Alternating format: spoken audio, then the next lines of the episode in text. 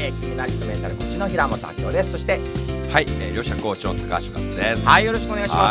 す。実は今日ね、はい、ゾーンとかフロー状態、うんうんうん、聞いたことありますか？はい、ありますね。はい、うん、でなんか、うん、高橋さんも割とそういうそう今はですね最近ゾーンの状態入ってきましてですね、うん、もう何がやってもスムーズ流れてるんですが、うんうん、本当に中川の流れのようにですね、うん、もうフローですね、うん、もうスムーズに流れるようにものが進んじゃうという現象起きてるんですよね。そうなんですよね、はい、なんかゾーンって天下無敵で何でもできて、たとえなんか失敗しても全然気にならなくてどんどん次々の先の方に行く、うんうん、でも い, いつも今ここに集中してる、うん、はい。でこのゾーンについて今日お話したいんですけど、うんうん、はい、ゾーンの実は今日危険性について話したいんです。ゾーンって危険なんですか？ゾーン自体は危険じゃないんですよ、うんうんうん、むしろ天下無敵で、うん、仕事のパフォーマンスがいいとか、うんうん、えー、スポーツ選手だったらすごい記録が更新される、うんうん、オリンピック選手がメダルを取るとか、うんうん、あとは音楽ミュージシャンでライブコンサートでみんなと一体感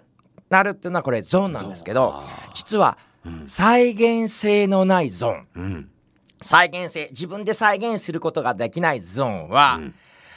うん、うつから自殺やドラッグに走っちゃうんですね、うん、へー、なぜなら、うんうん、もうなんか天下無敵で神にあったような無双の状態になって、うん、何でもいける何でもいけるみたいな感じで、まあ、このゾーンになると計画とか目的目標がいらないですよね、うんうんうん、もうなんか全部勝手に来るまんまやるとうまくいく、うん、そういう神った状態がなくなるとなんか神様になったのを急に没収された感じで急にドーンと落ち込んで鬱になる、うん、そして下手すると自殺しちゃったりとか、えーあのハイな状態をまた得たいからドラッグになる、うんうんうん、だからよくミュージシャンの人とか、うん、俳優さんとか、うん、舞台とかあとライブ会場でもうごまんにんでわーっと盛り上がった感動だったりとか、うんうん、スポーツ選手プロ野球選手だったり、はいはい、そういう人たちが、うん、こうすごいハイになった状態ですごい記録を出してた、うん、あの時の感覚がもう取り戻せなくなっちゃって、うんうん、よく覚醒剤とかドラッグに行っちゃったりする、あとはまあそのまま鬱になって自殺しちゃったり、うんうん、だから実は自分で何度も再現できることが大事なんですよね。へー。でその研究を私はずっとしてきて、うんうん、すごいですね、どうしたらそのゾーンを再現できるか、うんうんうん、へー、すごいですね、まあ、実際私も何度かゾーンに入ったことあるんですけども、でも確かに私にかいぐらいですね、うん、鬱になったことなんですよ、うん、あそうなんですか。そうなんですよ、えー、まず、えーまあ、大学ね、うん、あのーまあ、ロンドン大学受かってから、うん、そこから慶応大学に入学した後に、うん、はいはい、なんか五月病みたいになっちゃって、はい、での東京大学の東京大学物語みたいな感じで、うん、好きな人からあの告白したんですね、うん、振られちゃってですね、まあ、その失恋がもしかしたらきっかけもないですけど、うん、そこからなんか鬱になってしまって、うん、ノイローゼ状態、へー、もう本当にもうノイローゼで、まあ、一応学校には通ったんですよ、うん、ちゃんと授業も受けたんですが、うん、ただもうめちゃくちゃなんかね、なんていうかイメージで言うとですね、もう勝手に被害者も被害者意識というか周りからこう見られてるような感じで、もう自分がもう、もうどんどん嫌になっちゃって、うん、外にもう行けないみたいな、うん、そんな気持ちになってしまった時がありました、うん、でその時に、うん、もう何とかしてこの鬱の状態を直したいと思って、うん、そっからじゃあ心理学を学んだんですよ、うん、いろんな心理学とか哲学とか宗教とか、うんうん、えー、なんかそういうスピリチュアルとかいろいろ学び始めて、うん、でいろんな知識を身につけるうちに、うん、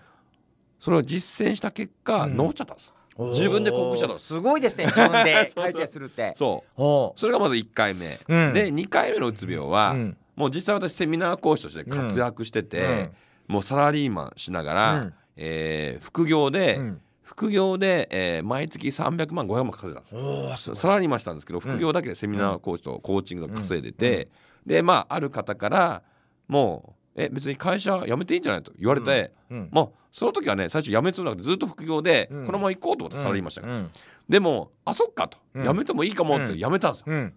そしたら今まで毎月だいたいまあセミナーコーチングだいたいまあいつかぐらいかな、いつかかなのかぐらい働くぐらいなんですよ、土日とか、はいはい、でさんびゃくまんごひゃくまんも稼いで会社辞めた途端に、うん、そのいちにち毎日はちじかん、うん、もう平日ですね、うん、もうガラッと空いちゃってもうやることになっちゃったんですよ、はいはいはい、あれ、うん、どうしようと、うん、自由な時間欲しかったけど、うん、自由な時間得たらあれ、うん、やることないと思って、うんうん、それうつになったんです。でさんかげつかんぐらいうつ病になってしまって、はあ、どうしよう、もう目的は何のためにこうやってるのみたいな、なんとかなっちゃって、うん、でその時に、うん、もう妻が大丈夫だよって、ひろちゃんな大丈夫って言ってずっと応援してくれた。いい奥さんですね。うつ、うつでも応援してくれた。